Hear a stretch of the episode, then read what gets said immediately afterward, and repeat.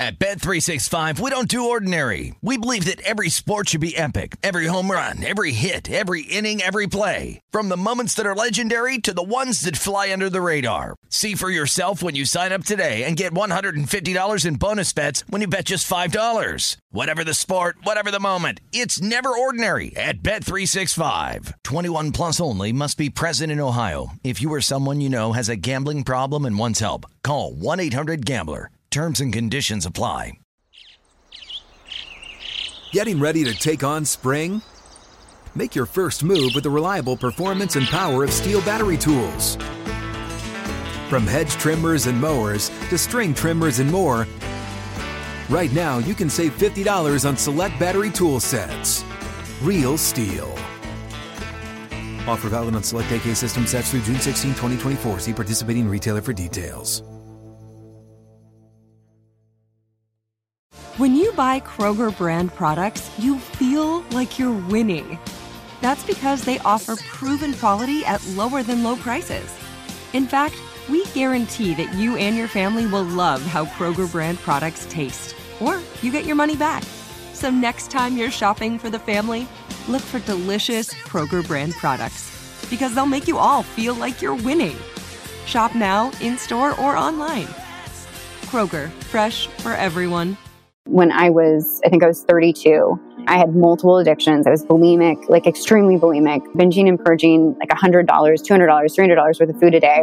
I was drinking a couple of bottles, three bottles. I mean, I was, I was drinking, you know, on the severe end of alcohol use disorder.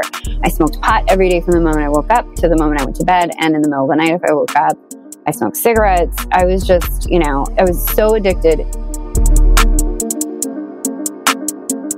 We are back again with another episode of Comeback Stories. So we're here today with Holly Whitaker. She's the author of New York Times bestseller, Quit Like a Woman The Radical Choice to Not Drink in a Culture Obsessed with Alcohol. Now, I know you're doing way more than just writing bestsellers, but this was how I learned of you. And I kind of wanted to introduce you this way because I randomly had two female clients who were either reading or had read your book. And then I started seeing all this great press about you. I heard about how Chrissy Teigen credits you for helping her get sober. So it's an honor to have you here, Holly. Thank you so much for having me. I'm excited. Yeah. And we always get right into it and ask our first question. Tell us a little bit about what growing up for you was like. Um, for me, it's a weird question because I don't actually get asked it that much and I actually don't think about it that much, which I think is one of the things that has actually allowed me to be successful in recovery, which is just this constant forward motion. So I'm trying to think, like, to put it in a nutshell, it was idyllic. You know, my mom was a stay at home mom. My dad ran his own business. We lived in the Central Valley of California. Our family was around. You know, we had a three bedroom home and two cars and just extremely middle income, middle of the road. And um, I grew up with a, a loving mom and dad. And I think I also have memories of having an awareness when I was really young of something not being right. Um, you know, and I, when I, when I try and go back and I do this in my recovery, I have tried to piece together what it was like. I think in early recovery, I'm not sure if, if either of you did this, but I just was really trying to figure out what happened. I really was focused on this moment of when was it that basically I became set up to live this life where I would be struggling with, with substances. And in my mind, I could never really trace it back to one particular thing. And I couldn't not tie my childhood to it, but I also really couldn't tie this like trajectory to it. I had a great childhood.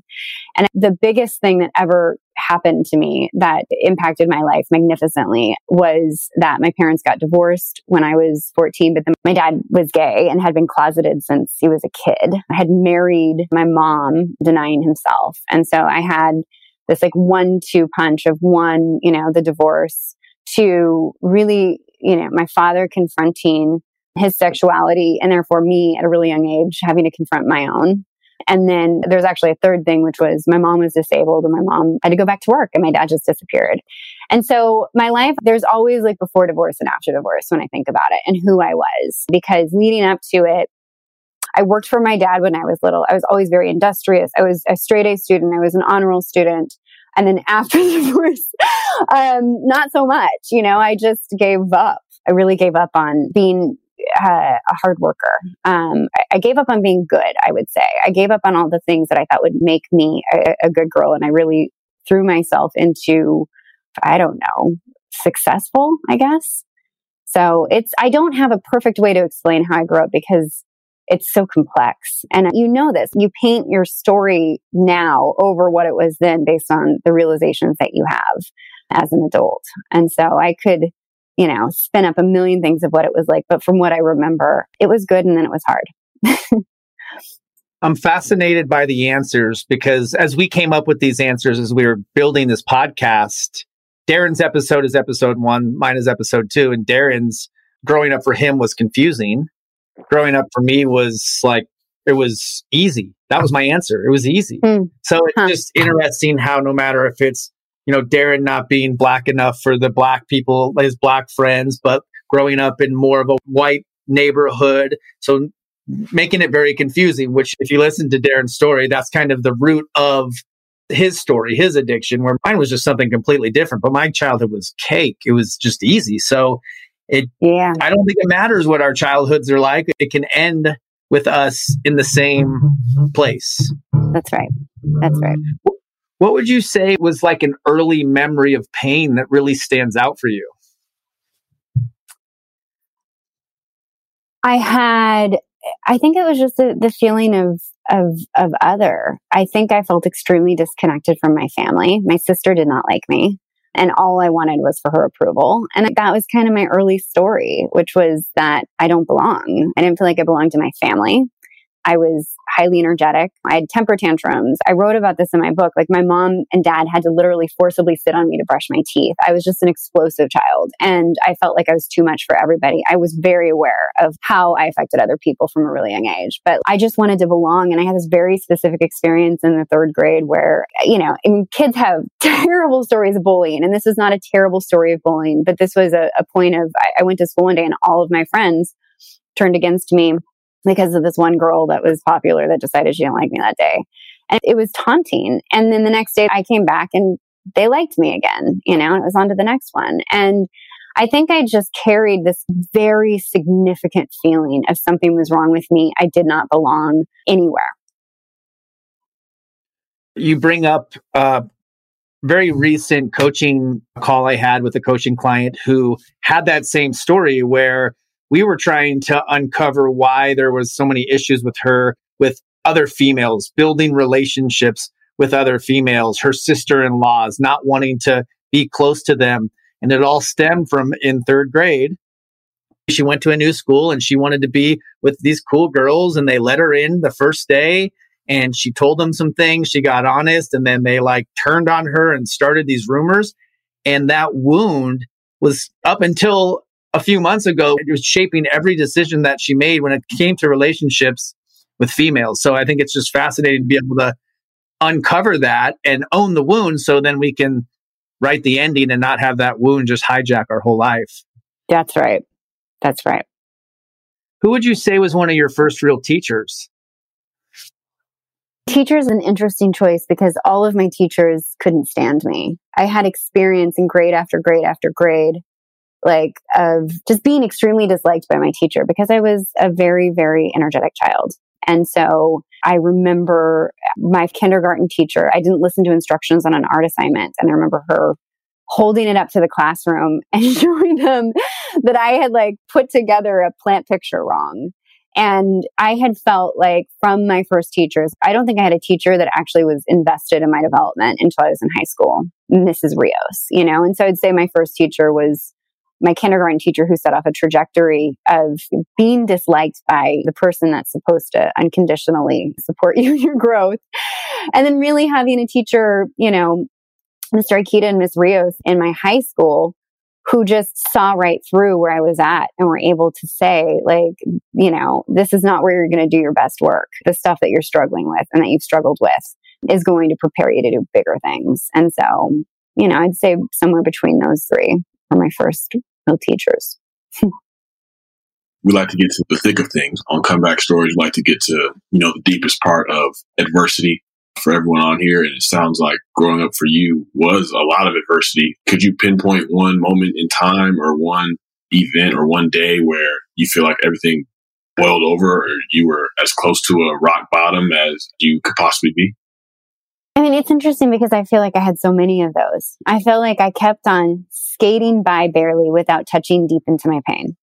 And I think it's so interesting because I think every human needs to be in recovery. I think that recovery is something that I know it distinguishes me from people that have not touched into that moment. But I think that when we get close to the bottom, we can either stop and tell ourselves the truth about what's happening, or we can just claw ourselves out and try and keep it going and keep it together. And so I had so many moments of where it just felt like the pain was insurmountable. But I had a very clear rock bottom moment that changed my life forever when I was, I think I was 32.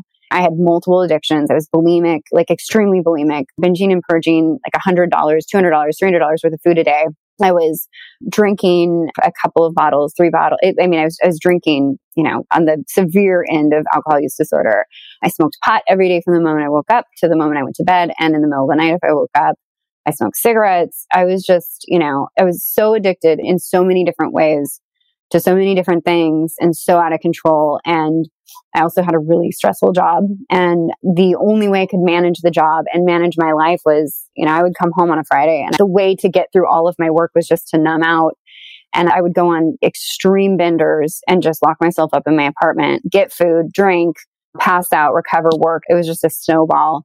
And I carried one on from a Friday night till a Tuesday morning somehow. And then I woke up, I was supposed to go to work and it was like 9 a.m. And like appearance wise had it all together. But in my apartment that morning, I had five days worth of food and takeout, just like literally probably like six huge leaf garbage bags full of used food containers or used alcohol containers. And then it was just littered on my apartment. My floor was sticky with beer and stuff I'd spilled on it. Um, I didn't have any sheets on my bed my night table was just like an ashtray of where I would, you know, like dump bowl after bowl. And uh, I woke up and I was still drunk and I had like a, a fifth of Jameson in my hand. And the TV was on and my computer was on me and I stunk. You know, I was just like covered in the after effects of all of that plus bulimia and I would go through those periods of time and I would just clean myself up, take the garbage out, clean the apartment, pull it back together, say never again, and then just go right back into it. Just like nothing had happened. Like I wasn't even there when I was cleaning up in that morning. I couldn't do it. I just kind of like turned out of my bed and crawled onto my floor and just was like grabbing at the floor and um, screaming in an apartment building and just screaming that I couldn't do it anymore. You know, like not to, not to anybody, but just like, help me. I can't do this. Like I'm dying. And that was it for me. I mean, that wasn't it. It took me six months to get sober, but that was like this very, very like, I need help. This is not like something I'm going to grow out of. If I just keep on going, this is something I'm going to die from. So that. Yeah. I mean, I, I have flashbacks right now of, of my moment. And, you know, I always remember that saying is like the, when the pain of staying the same outweighs the fear of change, that's when we'll really decide to make a difference. And what do you think was uh, the mindset or, you know, just the frame of mind that you were in that was keeping you from being the woman that you are today? Trying to be the woman that I was told to be having an image presented to me of what I was supposed to be likable, fuckable, successful, a specific weight. I just had this idea of like, if I'm really making it, I'm going to crush it at this job. I'm going to get married. I'm going to have kids. I'm going to have a savings account. I'm going to keep my apartment clean. I'm going to work out this many times a day. I'm going to be this size and just keep it up at all costs. There's going to be this elusive other place that you're going to finally get. And when you get there, that's where you're going to get happy. And the thing that broke in me, not that day, but just as I started to confront, like I have choices. I have choices here. I can keep all my friends happy and not freak them out by my change around drinking. You know, I can I can keep my family happy and stay in the really toxic relationships I had with them. I can keep everyone else happy and I can die. Or I can start to make decisions based on what I actually want and what I actually need. And so the first change was breaking that pact around drinking. It was literally my friends being very, very surprised and very, you know, like they took it personally. And I had to be like, I don't care. I don't care what you think about me not drinking. I don't care if it ruins our nights out. And, and that feels like so insignificant now that that was it. But it was just that moment of like, I don't care if, if you feel weird drinking a mimosa around me, like too bad. And that changed everything for me because I started to understand, oh, I have power. Oh, I don't have to live by other people's standards. I can actually make decisions based on what I need. And that goes into also not doing rehab or not going, you know, to 12 step fellowships or not, you know, I don't know, doing everything that everybody else told me I should be doing. It got, it was my guiding light. Hmm. That sounds like real freedom to me. Um, I could feel, you know, the energy. I could feel how rooted you are in the new life that you've created and just how sick of the success formula, you know, like I tried to prescribe to the success formula and I was in the NFL and, you know, signed a multi-million dollar contract, but I was miserable. And so that success formula that everybody else lays out doesn't work for us. Like we have to create our own. And with the way that you said that, it just blows me away. So what are some of the basic principles that you feel like you adopted into your life when you did decide to start taking action to make change? I think the one is that being okay with being a mess, you know, like all of that I just laid out, but that does not mean I still don't get totally confused I recreated this life. Well, I became a CEO of a company and I had a huge book deal and I paid off all my debt and I bought a house. I did all the things.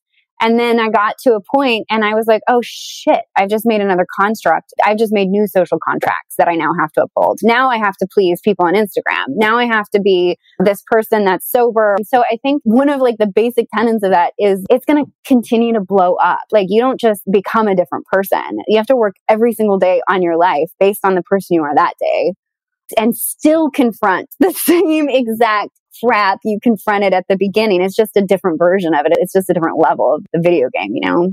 And I think the other is just really being in integrity. If I say something on Instagram or in my book, or if I am saying anything anywhere, it's got to align with my behavior. And so I just got out of a relationship and I watched myself in that I was not in alignment. And I think constantly that alignment helps me to watch my words.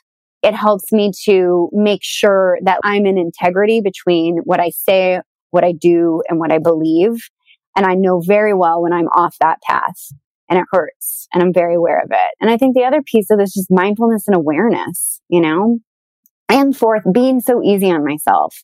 Everyone's just always trying, you know, we're always just doing our best. Um, sometimes our best is just terrible.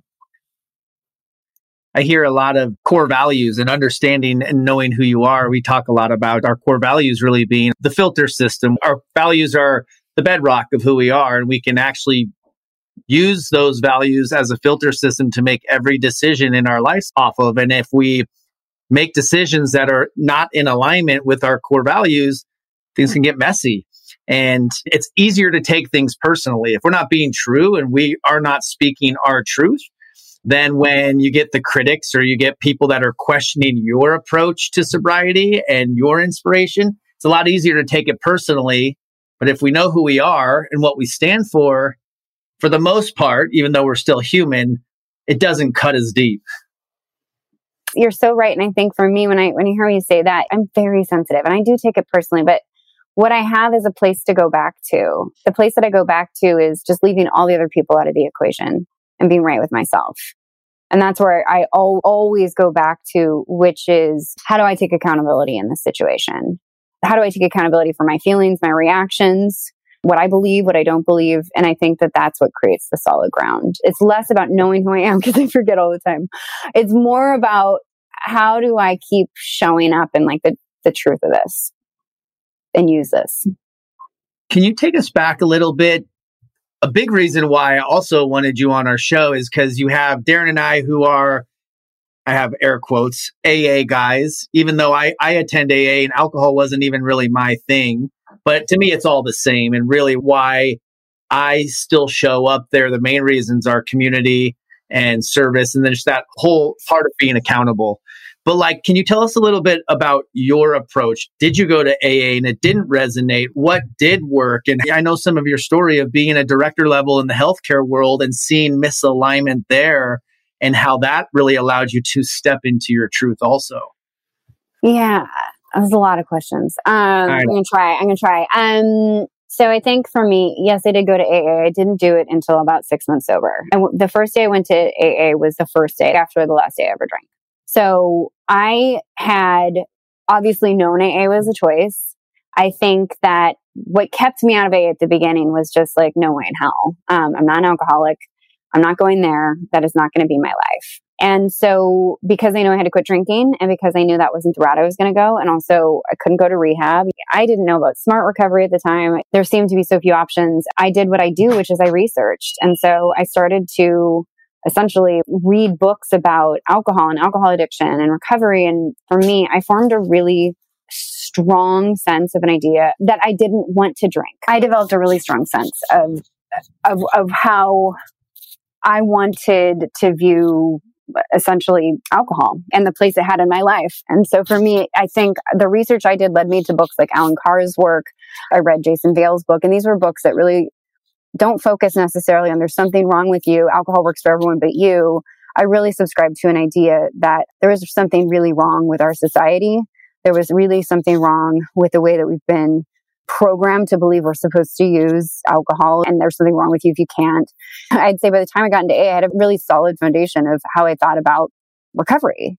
And also in that process, really started to self trust. I started to learn to trust myself and to trust that I was making the right decisions for myself. To me, the evidence was that I had two choices. I could have kept drinking or I could figure out how to not to. And I had invested everything I had into recovering. I was fully invested in my recovery.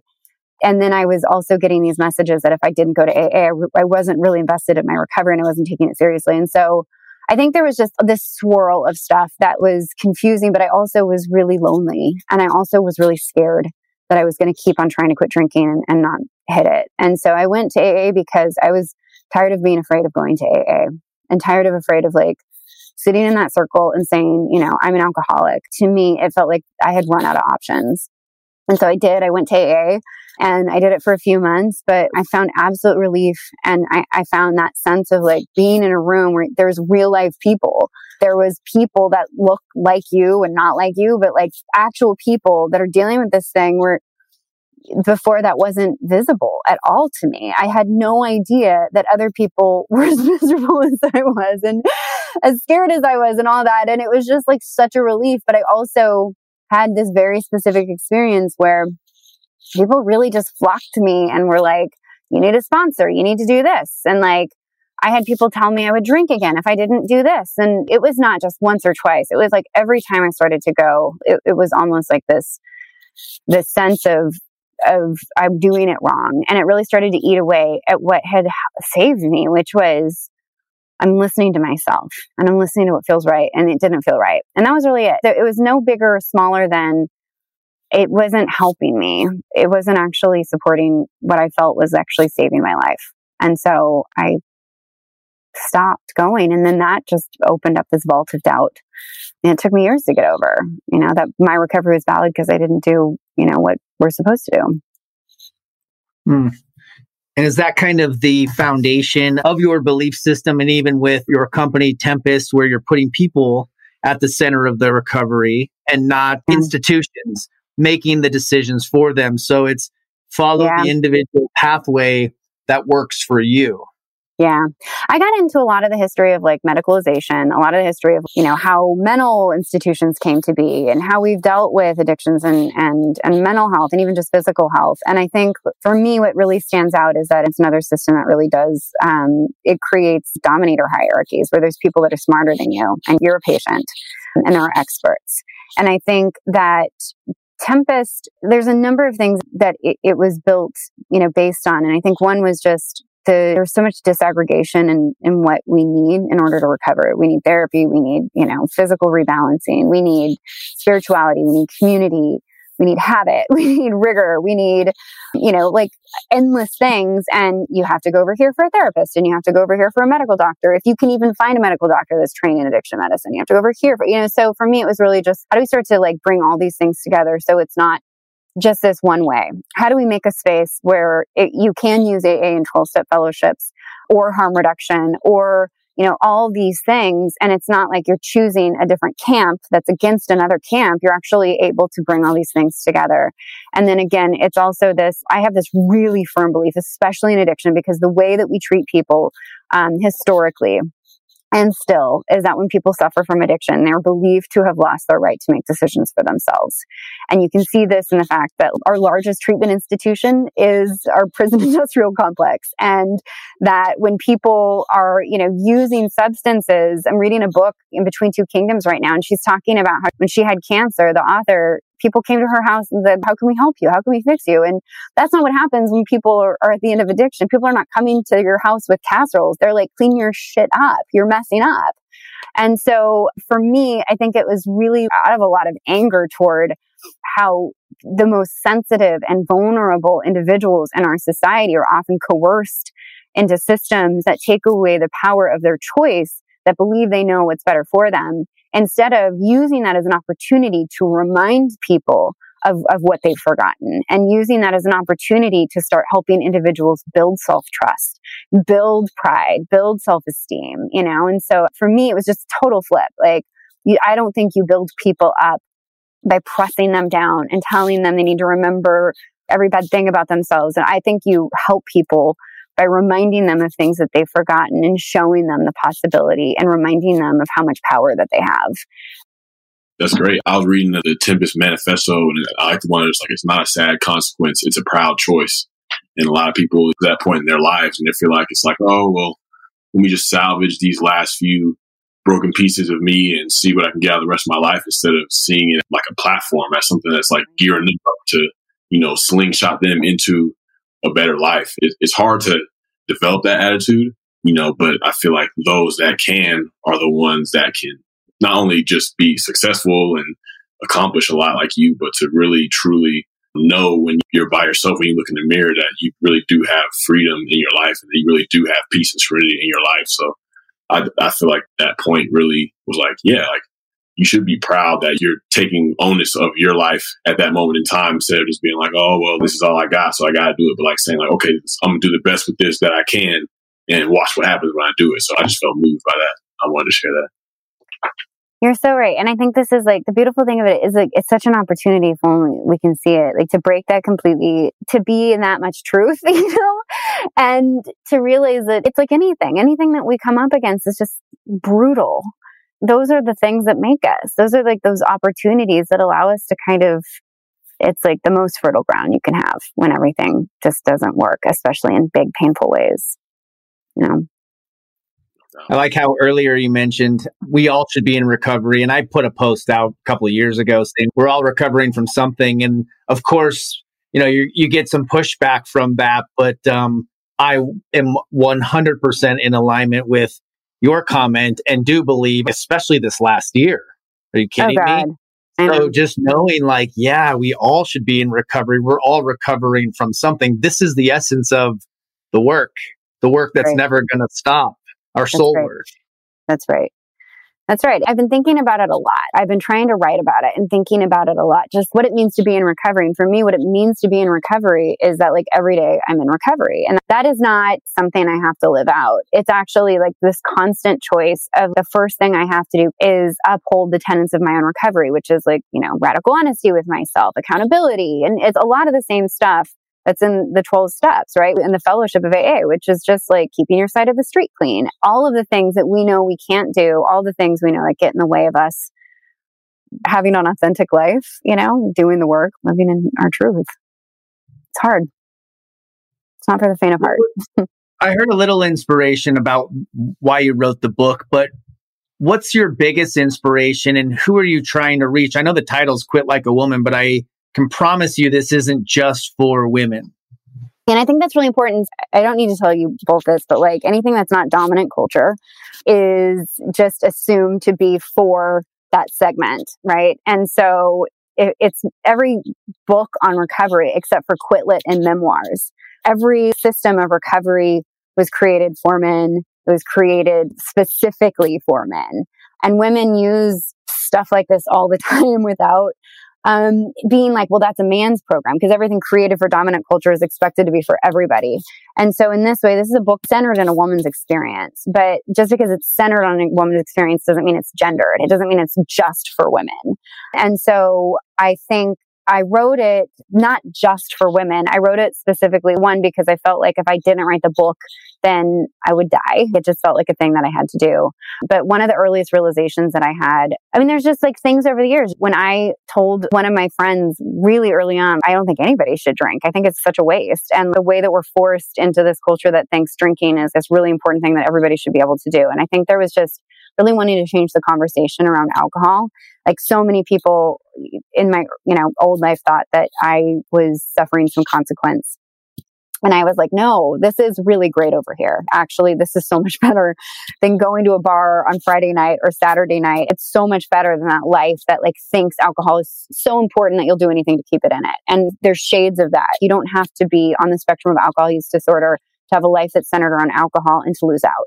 And so for me, it was really just wanting to draw in, you know, that conversation, but it was also just looking at what we have encountered in the last four or five years and how much of our activism includes everything, but doesn't actually include self oppression, like doesn't actually include the ways that we are convinced to keep ourselves drugged. And so, you know, I have a lot of activist friends that like celebrate with alcohol. And to me, it was just like, if we're talking about true liberation, we have to look at every single thing that we are doing that's keeping us from our power. And so it just was very contradictory to me. There was this thing I think I wrote about in the book about Bitch Magazine kept on inviting me to cocktail hours to go talk about quote unquote resistance. And I was just like, you're taking a corporate drug, you know, and celebrating it. And that's the, the, like hallmark of the evening to talk about, you know, liberating yourself. That just doesn't make sense to me. And so I wanted to, you know, I mean, I could keep going on. There were so many different things, but over the years I had threaded ideas together and it, the book was like everything that I wanted to say that somehow miraculously came out um, in one volume. So I hear a lot of gratitude in your sobriety and in your walk. What are you most grateful for today? I mean, the last year has made me be grateful for. I ran out to go to bed, and when I my face touches my sheets, I like the first thing I say is like, "Thank you for these pillows." You know, I try and be grateful for everything because I think we don't spend enough time in gratitude. I think that everybody has something to be grateful for, and we are constantly searching for the things that we have to fix. And so, for me, I have to be always grateful for everything that comes my way.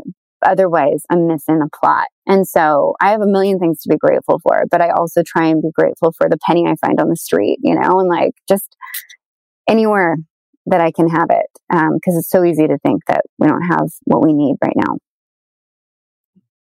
Yeah. Being conscious of that need for gratitude is amazing. Cause I remember that dark times in my life where it was like all I could focus on was what I didn't have or that's right. what I was lacking. And you know, you're so profound with your words through your writing. But if you could shoot one tweet, one 140 character text to somebody that resembles you or your past or what you've been through and feels kind of stuck there, what would that tweet, what would that message be to them? Um, I'm going to steal this from my ex. Learn to suffer. I think that's the thing that I've been thinking about a lot recently. We're just not good at suffering and we need to learn to suffer. We as a society, especially, need to learn to suffer. It is not a mistake when we are. What the mistake is, is trying to cover over it with every other thing instead of actually being in it. So, without doubt, yeah, there's, I know for a fact there's, there's wisdom in suffering, knowledge in suffering, to some degree, grace. to learn exactly grace. So, yeah, people just take that advice, uh, apply it. Um, much easier said than done, but very well worth it. Yeah. And if you could give one person a comeback story shout out, one person that you felt had the greatest impact on your turnaround, the recreation of your life, um, who would that one person be if you could name them?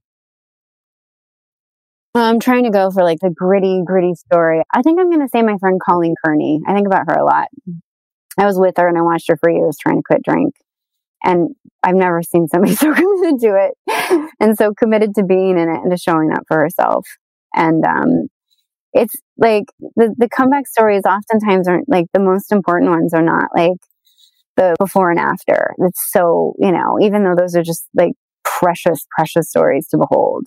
But I think the ones that are just the quiet plotters who just continue to stay with it and show up. That's what change comes from is from staying with it and coming again and again and again and again. And she's the first person that came to mind. So you said staying with it. And I know meditation is the bedrock or a huge piece of not only your recovery. I know it's Darren's recovery. It's for my recovery. I am blessed to, to teach it and guide it and try every day to still stay in, committed to the practice. But how has that kind of been one of the foundations of your sobriety? I mean, so I just transitioned. I spent about six months looking for a replacement for CEO at my organization. We just raised another round of venture. You know, like Chrissy Teigen talking about my book. I've done probably 50 interviews in the last 60 days, renegotiated my role, got into a relationship, got out of the relationship in the middle of COVID. Um, and the only way that I can hang on and be. Like I was thinking about this just the other day. I cannot believe I haven't lost it. You know, the amount of pressure that I've been under. I cannot believe that I'm mentally sound in this. It doesn't mean I'm not reactive. It doesn't mean I haven't had meltdowns. It doesn't mean I'm not a mess. Like meditation doesn't just fix you and make you into a totally different person. But the fact that I still have my center and I still have a place to come home to and a place to return to, that is meditation. Mm.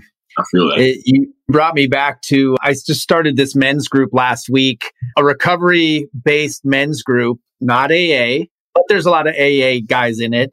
And we're starting off the group with meditation. And I brought everybody into the meditation. And during it, I just started to get super emotional, which I haven't had a meditation like that in a while. And through the meditation, first I was super emotional because I was so grateful to have such solid men around me meditating outside.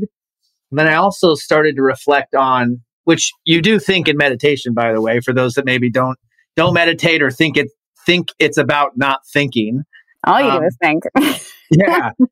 But I was like, why sometimes is this still a struggle to do when I'm feeling so peaceful right now and so serene? Like, why, if you have the answers to the test, even somebody that air quotes again teaches this and tells everybody else to do it sometimes still can feel like checking it off the list. Uh, and that's my reminder like the work is never going to stop for me. mm It's never going to stop.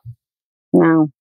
It's so true. I resist meditation still, you know, like nearly a decade later. I know what it does for me. It is. It's like having the answers to the test, but you just don't use them or resist using them. It's, yeah, I understand exactly what you just said. Well, you have a lot of good quotes on your Instagram pages in the book. One thing I'd love to end on, maybe you touching, and then we can wrap this up. One of your quotes is The goal isn't to be sober, the goal is to love yourself so much that you don't need to drink. Can you just touch on that a little bit? Because yeah. Darren and I are both on a huge love yourself kick. Yes. Well, I mean, I think it's, it was something that I came up with. It's something I said to a client probably like six years ago. I posted that so many different times. I used to do one-on-one coaching and then I'd have these like profound realizations while I was working one-on-one with people. And I, I just remember I had a client and she was so stuck in, she was just beating the shit out of herself for having had a drink when many drinks when she didn't want to. And I was just like, you're not trying to learn how to not drink here. Like you're trying how to escape this right here. Like this right here, the cycle of waking up and self-loathing and hating yourself so much and trying to be perfect at it.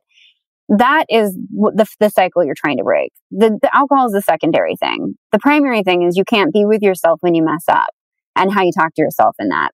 And so a lot of times we're going for 30 days, 60 days, a year, five years, and we look really at these benchmarks of success. But the success is like in that moment when you drank or you used or whatever you did.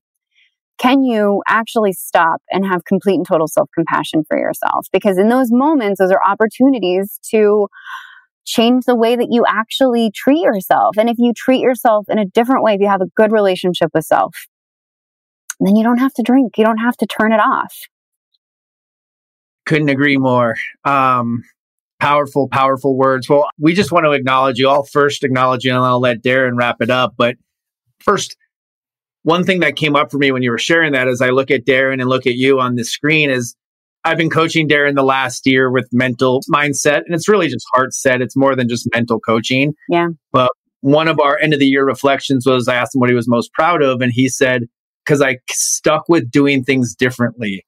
The reason he's sober, he doesn't use the NFL as an excuse to do other things that maybe other NFL guys are doing. He does things differently. And I want to acknowledge you because you're doing things differently and you're being authentic to who you are. So as I see both of you guys on the screen right here, I just see authenticity. And I think it's so cool that you've got an NFL football player, co host, bringing on a guest, right? That the name of her book, Quit Like a Woman.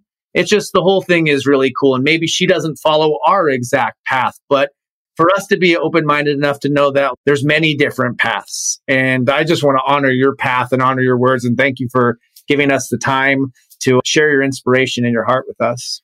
Same to both of you. I have, these are my people, like sober folk, my folk. So I really, I've loved being here and I appreciate you, you having me on. Truly.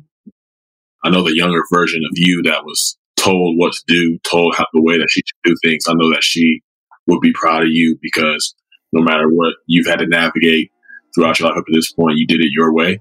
And I feel like a lot of people can take that into being true to themselves, not compromising on things that they believe in, and just betting on themselves going forward. So uh, I thank you for what you had to share today. And I know lives of it. And uh, you embody a comeback story in every single way. So thank you very much. Thank you. Thank you, Holly This is what I represent. Staying true till I'm six down. It might take a little bit, but every king's gonna get crowned.